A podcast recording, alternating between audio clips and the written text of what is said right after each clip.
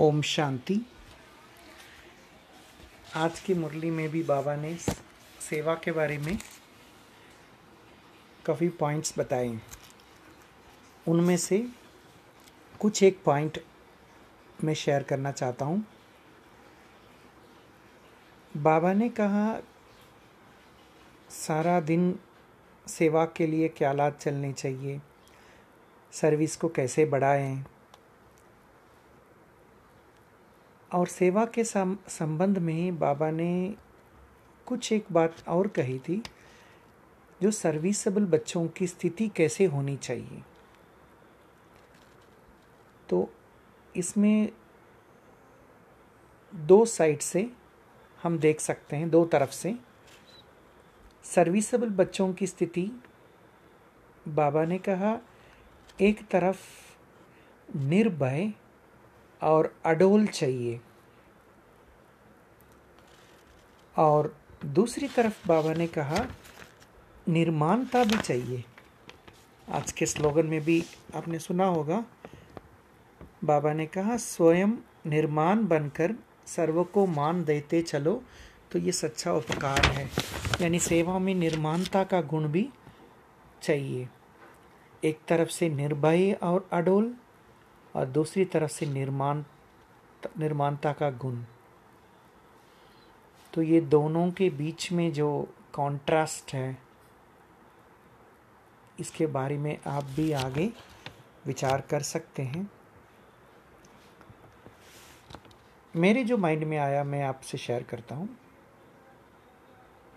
बाबा जब कहते हैं, निर्भय और अढोल बनना है बाबा चाहते हैं कि बाबा ने जो सत्य बातें सुनाई हैं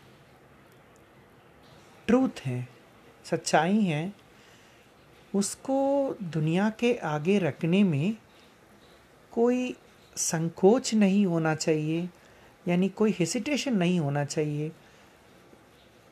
पता नहीं हम बोलें या वो क्या समझेंगे। नहीं, बाबा कहते हैं अडोल होकर के, निर्भय होकर के सेवा करनी है। इसका दूसरा व्यू ये है कि ऐसा सत्य बात बताने के समय भी हमारे अंदर निर्माणता का गुण भी चाहिए, ताकि जो सुनने वाले हैं, उनको ये ना लगे, ये अहंकार के वश होकर के बोल रहा है, बोल रही या बोल रही हैं। तो बाबा का ज्ञान है और ज्ञान के दाता तो बाबा हैं।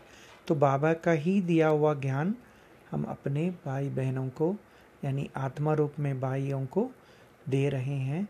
तो निर्माणता का गुण और अडोल रहने का गुण दोनों ही सर्विसबल बच्चों के लिए बाबा ने कहा ये चाहिए। और साथ साथ निर्माणता के साथ साथ बाबा ने आज ये भी पॉइंट बताई थी कि बाबा मैनर्स भी सिखाते हैं रिगार्ड कैसे रखें?